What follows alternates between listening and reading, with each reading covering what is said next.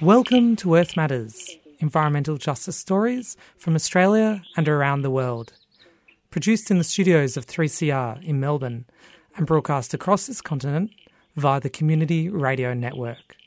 I'm Tisha Ahern.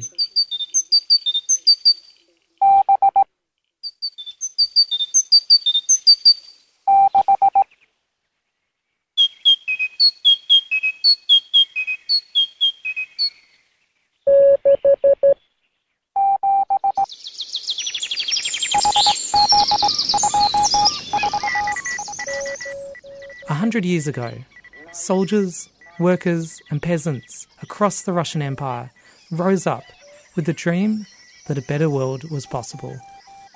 Radical scientists and ecologists reading Marx envisioned an alternative to capitalist domination and extraction of the environment. They established a network of vast nature reserves called Zapovedniki and embarked on scientific research leading to theories of community ecology foreseen the dangers of pesticides in industrial agriculture, and made many advances years ahead of the capitalist West. Arran Gare is an associate professor in philosophy and cultural inquiry at Swinburne University in Melbourne. His research seeks to unearth the forgotten history of these early Soviet ecologists. I started by asking Arran why, in this centenary year of the October 1917 revolution, is it more important than ever to reassess the environmental record of the Soviet Union. Well, I think Marx is right that capitalism is a, system, is a system that reproduces itself and has to continually expand until it destroys the conditions of its existence. Um, initially, he thought that would be um, a, a development of the proletariat who would be able to seize power. Well, that's not on the agenda now. The, the um, destruction that's going to take place is the destruction of the global ecosystem. So unless you can find some alternative path to the trajectory we're on, which is the domination of the world by the world market, uh, we face you know the collapse of civilization, perhaps the end of humanity. So you have to look at the people who pushed for a different direction. Uh, the history of the Soviet Union has been you know really misrepresented because prior to the revolution, the life expectancy of people in the Ukraine was about you know peasants in the Ukraine was about thirty. Um, it was a hideous world that they lived in. So the Bolshevik Revolution, even with all its bad sides, um, you know, has been was a, an achievement, and really it was a, a mobilization of society to industrialize to prevent being subjugated by the West. Um, you know, the the Germans had a plan to um, exterminate 60% of the Ukrainians, uh, 80% of the Poles. This is the General Plan Ost. So, you know, the, the forced industrialization prevented that happening. And, you know, the leader of that was really Stalin. Now, what I argue is that uh, Stalin wasn't a communist, he was a nihilist. If you look at the 1860s nihilists, uh, the genuine Marxists had a totally different agenda, but they were blocked from developing um, you know, what they wanted to do, partly because power struggles within the Soviet Union, but also because of the conditions in which they were fighting, you know, with the European West trying to overthrow the communist government. They were under continual threat right until the collapse of the Soviet Union, you know, from n- nuclear missile attacks and so on. So, you know, if you look at the um, the papers that have been released after the collapse of the Soviet Union, it's clear that the United States was always the aggressor in the Cold War, not the Soviet Union.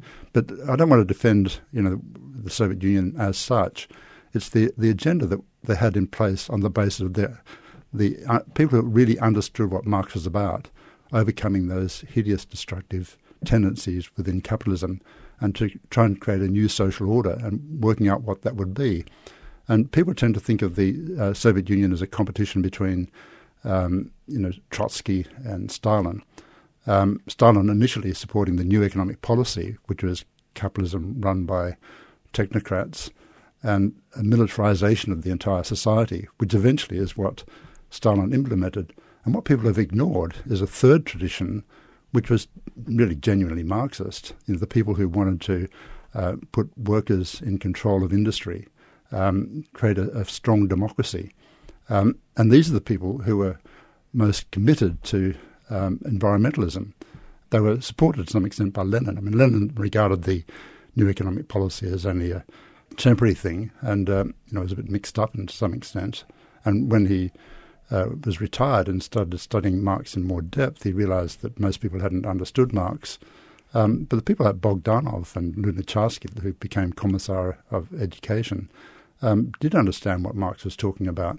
Um, you know, the tendency for commodification, the instrumentalization of everything, first of all, nature and then people, the um, impoverishment of people as a consequence of that, um, and the possibility of using the technological advances created by capitalism to create a far more humane, democratic society. And that's, I think, what we have to aim for at present. You've brought up two key uh, strands that I, I, want to tease out there. One of which is uh, different um, ideologies, different uh, towards nature, mm-hmm. um, and these are ones you've identified in your research. Uh, uh, were were current uh, in Russia and, and throughout Europe before before the October Revolution and then also, of course, the main actors. So the, the mm-hmm. sort of two that I want to talk about. Let's let's start by talking about uh, three very opposing um, traditions or ideologies and their view towards nature, the environment, the natural world, and humans' relationships to it. And one of those ideologies is the one that you you kind of align with these these radical Marxists. Mm-hmm. So give us a bit of an idea about what what were the competing ideas you know, towards the environment and environmentalism going on at the time? Well, Russia had already had a strong uh, history of environmental concern. So there were the romantics, which is like the people who defend wilderness areas these days. There were people who had a purely utilitarian idea about, you know, you don't wreck nature because, you know, it's important to us and we want to preserve it. But the, the, the third tradition is much more interesting in my view because it was associated with recognizing that we're part of nature and that it's got its own dynamics, its own creativity, and that you have to appreciate that to properly appreciate what humans are. And then you have to appreciate that humans themselves are creative beings within nature, or they can be destructive within nature. Um, so these are the people who were upholding the um, ideas that influenced Marx, the romantic ideas, which was really a scientific movement as well as everything else. Uh, the ideas of people like Herder, um, Goethe, and particularly Schelling, and these ideas were further developments of ideas of people like Giordano Bruno and also the pre Socratic philosophers like Anaximander. So if you look at the whole history of these thinkers, they've always been associated with a strong commitment to democracy, egalitarianism, uh, the idea of nature being self organizing or humans being capable of self organizing. Um, the opposition to that came from mechanists, you know, people who had a sharp differentiation between humans as thinking substances outside nature controlling it. So that's the Cartesian dualism. Um, with other people regarded also as just mechanisms. You know, this is the Hobbesian view of what humans are, so they can be effectively controlled. Um, now, if you look at the um, Marxists, um, to some extent they were confused, and Marx, you know, was appalled by most of his followers. So he said one thing that he knew was that he wasn't a Marxist. Um, but the, the Marxists, um, to a considerable extent, were um, you know took up the capitalist mindset, you know, the capitalist imaginary, thinking that the goal of a, cap- a communist society is to more efficiently develop the forces of production, um, so that uh, you know planned economy with managers in control um, will be more efficient than capitalism at controlling nature. Now that wasn't what Marx was on about. But um, in the Soviet Union, and you can see this to some extent in other countries that embraced communism in the Third World, um, it wasn't what Marx was talking about that interested them. It was the idea of industrializing very rapidly. It was, it's what Bogdanov called as war communism, and it was promoted by uh, Trotsky, really. Uh, the new economic policy, the third movement, wasn't planned at all. I mean, this was um, the what they fell back on when there wasn't a communist revolution in Western Europe. They had to somehow get the economy working. Um, and hopefully in the future they thought that they'd be able to create something uh, better. Um, but then the trouble is that they tend to forget about that. But Bogdanov anticipated that a communist revolution would lead to either a technocratic capitalism, uh, which would um, be no better, or perhaps even worse than the capitalism in the West, or war communism, which would eventually lead to stagnation and a new kind of feudalism, which is really what happened. So the um, you know it's the, the, that first group that I talked about, the ones who uh, you know, had a, an understanding of the whole history of philosophy, understood where Marx was coming from, um, who uh, had the right ideas, but the trouble is that they're a small minority within the whole movement. A small minority, but for a period of time, managed to take a, a position of of some influence. So mm. maybe if we can just briefly sketch out who some of these key figures are. So you've talked about Bogdanov. Um, there's also Lunacharsky and some other scientists who are really key. Mm. So maybe just give a brief sketch of who these characters were and where they were sitting in, in the in the political landscape and, and how they were interacting yeah. with each other. Well, a lot of the important people were outside the Communist Party, or they might have been members, but um, they weren't part of the Bolshevik Revolution. People like Stanchinsky, for instance, the ecologist, who couldn't get his degree from Germany recognized until after the revolution. Um, but there are a whole lot of um, fascinating figures in the 1920s. It was a period of incredible creativity that was made possible partly by Lunacharsky providing the conditions where these people could gain you know appointments and so on. Um, so you think of the Bakhtin School of uh, um, literature and so on, Vernadsky, um, whole range of figures. Um, so they formed a, um, a movement supported by or, or promoted by Bogdanov um, and then supported by Lunacharsky, the Proletkult movement. So these people believed that if they were going to create a, a new kind of society where people govern themselves, they needed a new culture that incorporated the best of all past cultures, but would be something new, creative. So they participated in this creative endeavour. Um, for instance, the artist, was aligned with these people, although the, the direction that the Soviet Union took led, led him to, um, you know, leave the Soviet Union. But um, you know, ideas in psychology. Um, Vygotsky, for instance, was part of this creation of a new culture, and it was all associated with upholding, you know, the, the capacity of humans to be creative. Um, so it ran through the Communist Party, and um, but uh, you know, with that those fights between the Stalinists and the and Trotsky, it was mainly between Trotsky and his supporters, Zinoviev and Kamenev, and Stalin on the other side, initially supporting the new economic policy, and then moving against um, the new economic policy to get rid of the right, people like Bukharin, who was a really decent sort of character, you know, sort of somebody who um, supported the new economic policy as the uh, uh, you know the best strategy for the time, but was really a humane figure. And then, you know, he ended up being uh, killed in the uh, purges in the 1930s, 1937, I think. Um, the, the, the, followers of Lunacharsky, he resigned in 1929 um, against the efforts to control universities, saying that you know, he thought it was important to have pluralism. Um, there weren't many um, members of that forward group actually in the government, a fairly small minority although Bogdanov, I think, did influence Bukharin a fair bit and his development of a kind of systems theory approach to understanding society.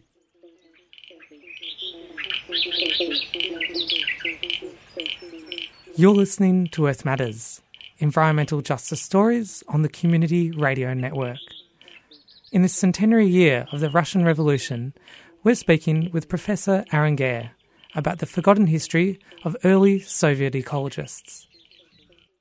So let's jump into the 1920s. Mm-hmm. So where the the Soviet government is still quite young, it's fending off a lot of threats, and Lenin takes time out to meet with some of these radicals who are not necessarily directly aligned with with him, but they have the through their their their take on on Marxism have a, a radical uh, approach to the environment. Yeah.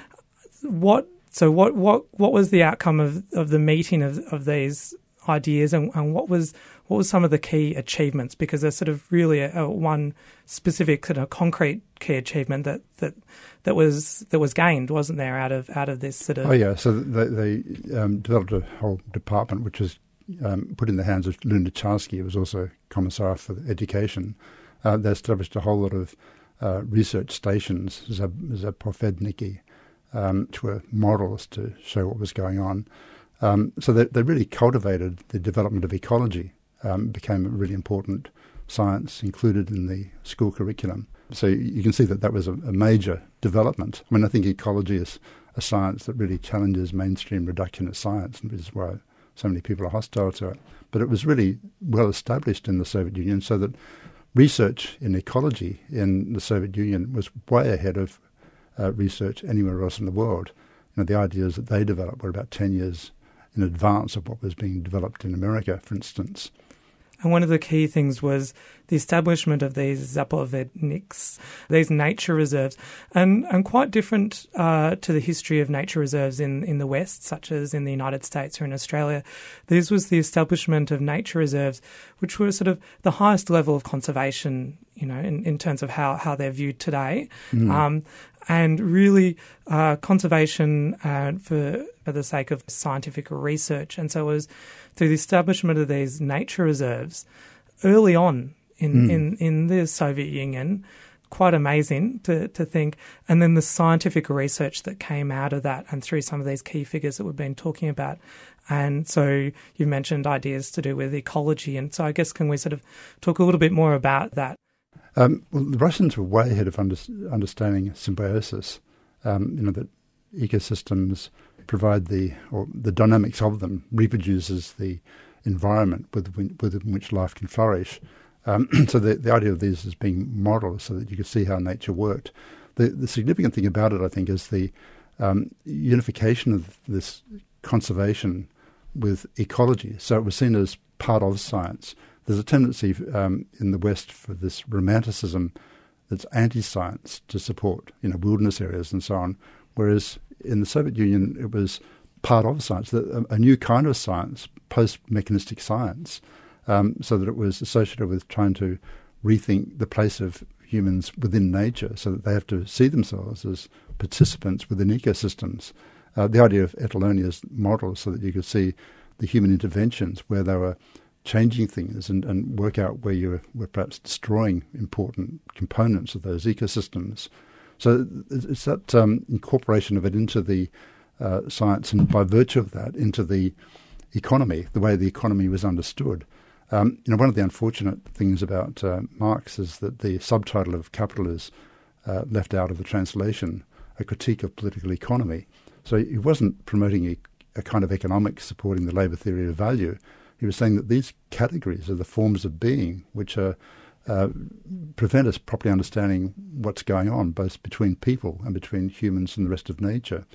Now, if you're really going to challenge that, you have to have new categories that can define relationships between people and the rest of nature. And so, what you saw the beginning of in that period in the Soviet Union was the development of those concepts. That's something that I find really interesting reading about this and reading your paper these radicals who had a particular um, reading of, of, of, Marx, which led them to a particular view towards the environment and science, and then their scientific research then seemingly having an influence back on their on their broader political ideas. So I guess what are what are some of the broader political philosophical ideas that this led led them to to come to? Well, they came to appreciate that if you treat nature as just an instrument, then you're going to treat people in the same way. So if you're going to really emancipate people, you also have to emancipate nature and have a different attitude towards it. But that have, that, those have to be incorporated into your institutions and to your understanding of the world, not just uh, you know an add-on, romantic add-on. So I think that that's the most important aspect of it. Um, that they try to influence you know the, the when they when Stalin developed his five year plans, they wanted to have an input. Um, they were they were shunned. You know, they were closed down largely, not entirely, because the Soviet Union did have this strong regard for science. So even though Stanchinsky lost his position and the book that he had ready for publication was blocked in the, um, in the press, and it was you know the lead typing was broken up, uh, he, he, died during the retreat from the Germans at the beginning of the Second World War. So, but others did survive, and in the Zapovedniki, and um, uh, they didn't have much influence, but they, they attempted to. They t- uh, tried to be at the core of formulation of economic policies in the five-year plans. And so then we're talking about the period in which Stalin becomes leader of the Soviet Union now, and those contestations around so science and really what is the role of science and very, very different and very competing ideas. So there there's this period of contestation before what we can then perhaps see as a sort of a, a greater repression or sort of mm. um, disavowal of, of those earlier ideas. So, kind of what, what was going on there at that time? Well, talking about the disruption that caused you know, the revolution, um, the civil war that followed, I think, led to 12 million people being killed, um, one and a half million on each side in the armies. But that was the leading um, communist, you know, workers. They they were wiped out. Um, then you had, you know, all this rhetoric coming from people like Hitler in Germany. So Germany, for, I mean, the Soviet Union for, for good reason that they're under threat. And a lot of people, like Menzies in Australia, for instance, supported Hitler, hoping that it would invade um, the Soviet Union and get rid of communism.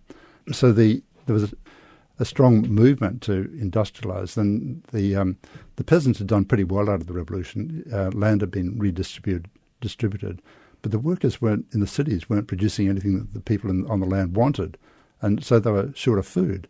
Um, so the idea of the Stalinists was that, um, or the people who ended up supporting Stalin was that you somehow had to bring these peasants into line and extract more goods from them of their produce, which eventually led to the um, the um, uh, elimination of private property of land um, and starving to death of 3.1 million people in the Ukraine. Um, but it worked. You know, they got the agricultural surplus, surplus um, and the peasants suffered because they killed their cattle and so on.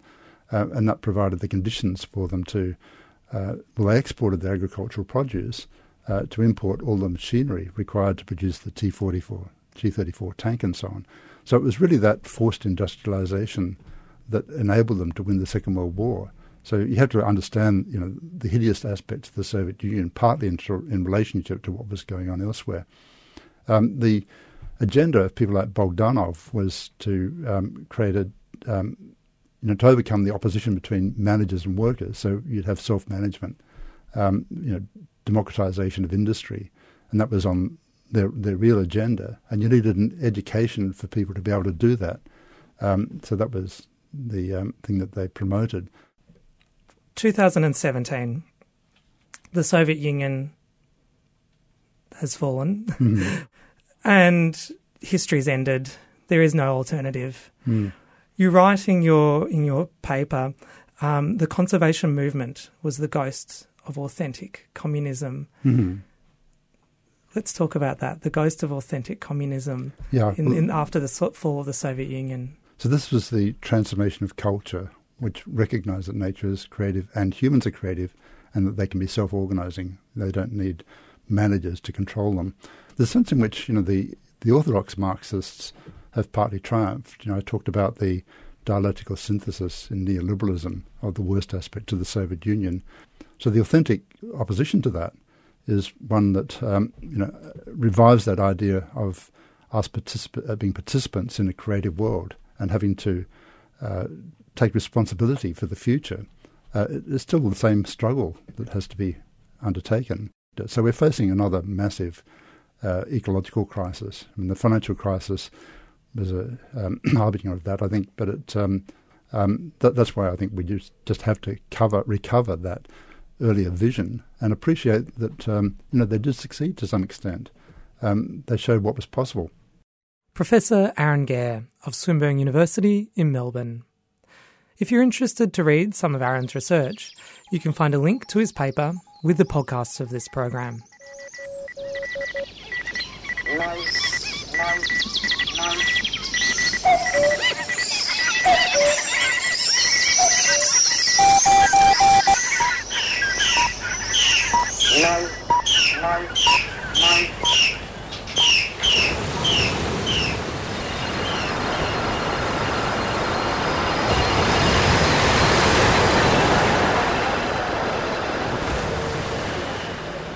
You've been listening to Earth Matters, Community Radio's National Environmental Justice Program. I'm Tisha Ahern.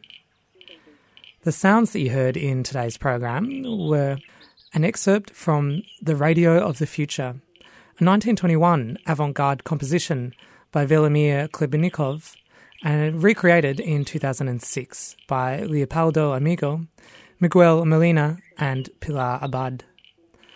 If you missed any of today's show, you can find our podcasts at 3cr.org.au forward slash Earth Matters. Earth Matters would like to thank the Community Broadcasting Foundation for their financial support and the Community Radio Network for getting the program out to you.